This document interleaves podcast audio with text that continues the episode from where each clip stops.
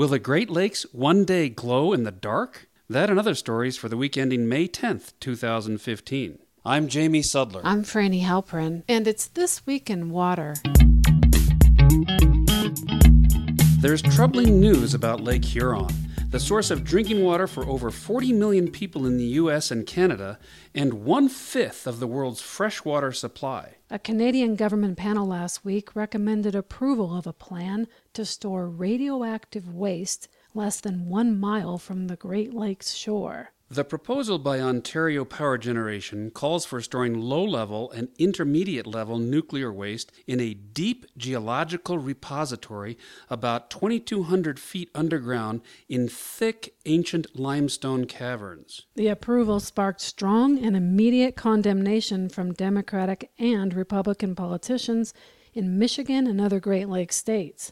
They've called on the Obama administration and Secretary of State John Kerry to intervene to prevent the plan from moving forward. The project faces formidable opposition from several environmental groups, and there are one hundred fifty-two communities opposed to the plan, including Toronto and Chicago. But one group may have the power to kill the proposal outright. Ontario Power says it will not go ahead without the approval of First Nation tribes, in whose traditional territory and burial grounds the site lies. In a statement issued Thursday, First Nation Chief Vernon Root said at this time none of his members were agreeable to the proposal. The Canadian Environment Minister has four months to make a decision, yay or nay. Drilling for oil and gas uses a lot of water and produces a lot of chemically laden, briny wastewater.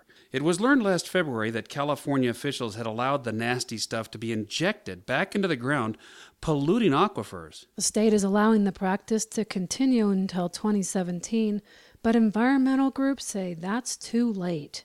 Last Thursday, the Sierra Club and Center for Biological Diversity sued the state, saying the practice should be prohibited now. An attorney for the groups told S F Gate that all sources of drinking water should be protected rather than allowing oil and gas companies to continue violating the law. California authorities have shut twenty-three waste injection wells. However, there are still more than five hundred that are polluting potential sources of drinking water.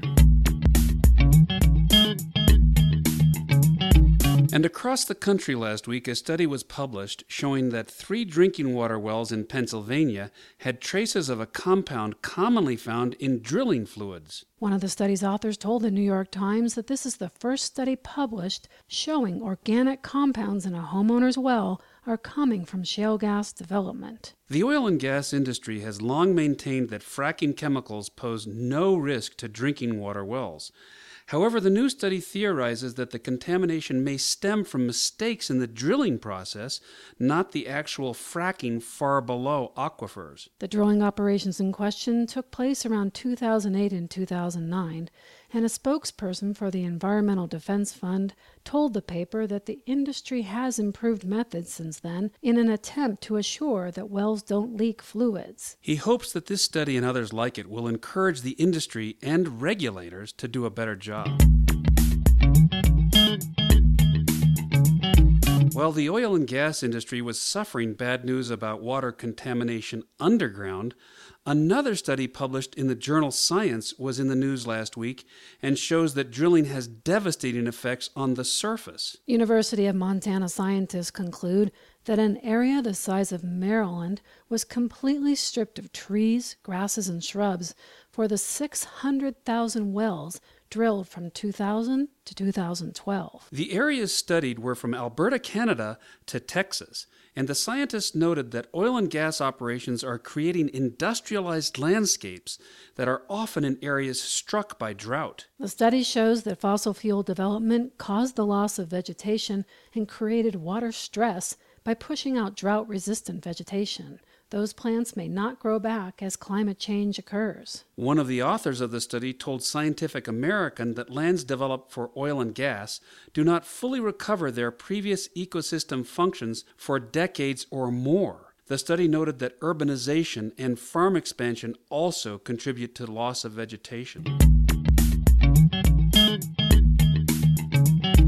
And finally this week, A man snorkeling in the Colorado River near the California-Arizona border came across something quite alarming, or so we thought. The La Paz County Sheriff and the Buckskin Fire Department responded to a call from the diver claiming he saw human remains forty feet below the river's surface. The fire department dispatched divers armed with GoPro cameras to investigate and videotape what they expected to be a grisly find. When they surfaced, however, they were laughing. They had discovered two skeletons, all right, but they were fake.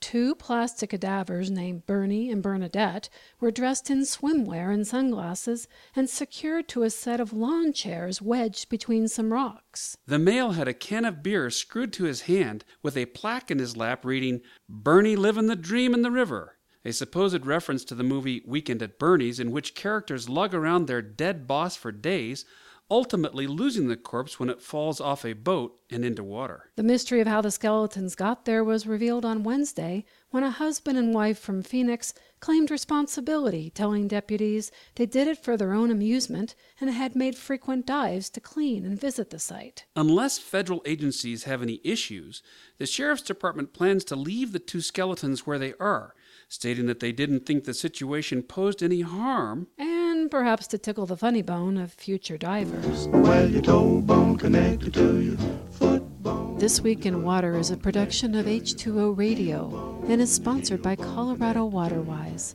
Learn more at colorado waterwise dot org. Leg bone, your leg bone connected to your knee bone, your knee bone connected to your